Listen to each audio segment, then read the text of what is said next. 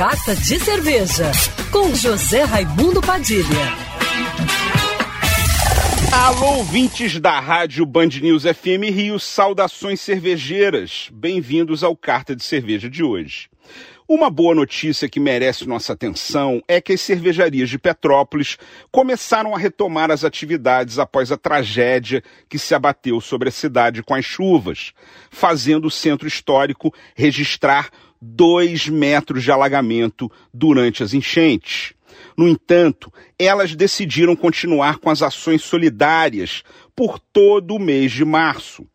Para todas as contas ou compras acima de 100 reais, as cervejarias do Circuito Cervejeiro de Petrópolis, que reúne as cervejarias do entorno do Palácio de Cristal e do coração do centro histórico da cidade, irão destinar 5% do valor total para doações e projetos voltados a ajudar as famílias mais necessitadas da região.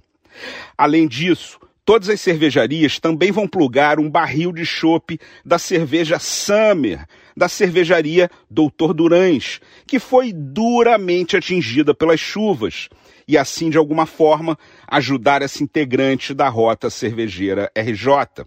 Portanto, se você gosta de cerveja artesanal de qualidade e quer ajudar Petrópolis de alguma maneira, mas não sabia como, suba a serra e visite as cervejarias e bares que fazem parte dessa ação solidária em Petrópolis, que são as cervejarias Brew Point, Odin, Boêmia, Sampler e Duas Torres. Mesmo aqui no Rio de Janeiro, sem sair de casa, você pode ajudar indiretamente escolhendo beber uma cerveja produzida em Petrópolis, nas suas próximas compras ou idas a bares e restaurantes.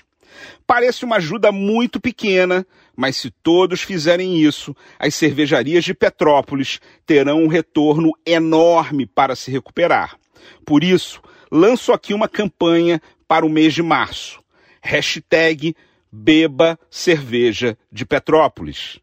Saudações cervejeiras e para me seguir no Instagram, você já sabe, arroba Padilha Sommelier. Quer ouvir essa coluna novamente? É só procurar nas plataformas de streaming de áudio.